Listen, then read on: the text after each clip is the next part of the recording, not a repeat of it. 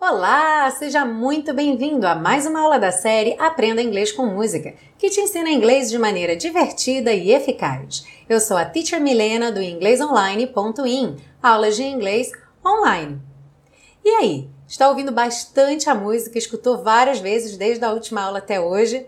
Já está com a letra na cabeça, a ideia da compreensão, o que é que significa cada frase? Espero que sim! Hoje vamos seguir para a parte 2, que é o estudo das estruturas do inglês.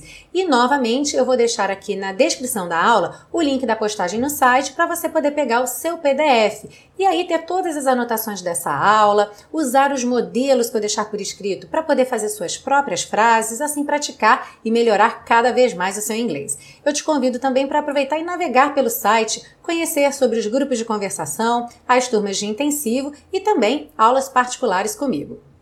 Bom, vamos seguir então para a parte 2, estudo das estruturas do inglês. Let's go!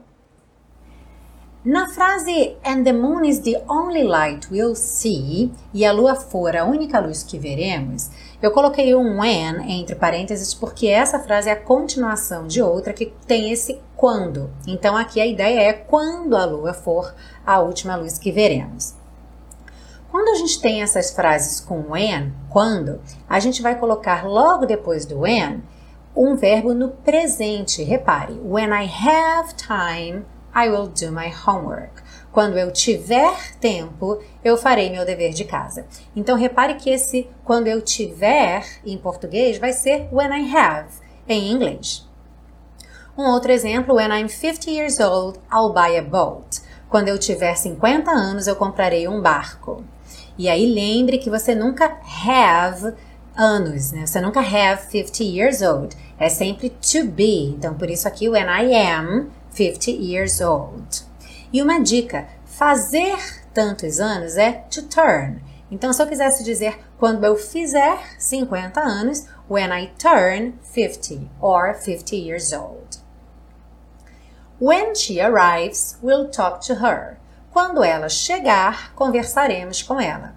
Repare que aqui tem um Szinho no arrives, porque como a gente está usando a estrutura do presente, então a gente precisa adicionar esse S para he, she, it.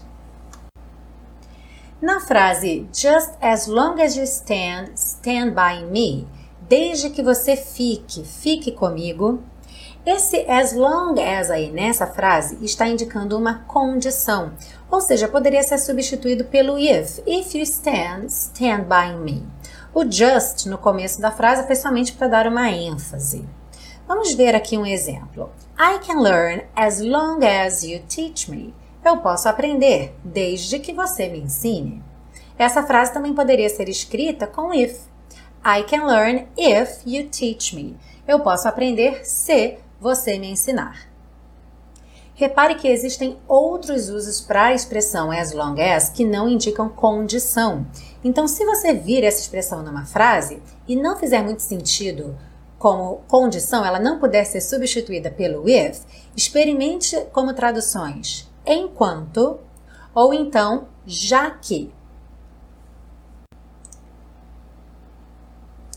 E o Stand By Me, o título da música e o refrão Traduzido aqui como fique comigo, também poderia ser fique do meu lado, fique ao meu lado. É uma junção do ao meu lado com do meu lado, porque ele dá essa ideia de apoio, de suporte. To stand by someone é apoiar, ficar com alguém para o que der e vier, nas horas boas e ruins. Temos até um outro exemplo aqui que não indica essa ideia romântica, mas somente do apoio, da amizade. The boy's friends stood by him convinced of his innocence. Os amigos do menino o apoiaram, convencidos de sua inocência. Vemos aí o stood, que é o passado do stand. Na frase If the sky that we look upon should tumble and fall, se o céu para o qual olhamos tombar e cair, esse should deve ter deixado algumas pessoas confusas e realmente ele não necessitaria estar aí, não necessariamente. Poderia ser If the sky that we look upon tumbles and falls. Vemos aqui a mesma estrutura que a gente viu lá no when. Eu uso um presente para dar essa ideia se o céu tombar, se o céu cair. Então, por que colocar esse should? Should tumble and fall. Bom, a ideia do should nesse tipo de condicional é para indicar a pouca probabilidade de que algo aconteça. Veja só essas duas frases. If I should see him, if I see him.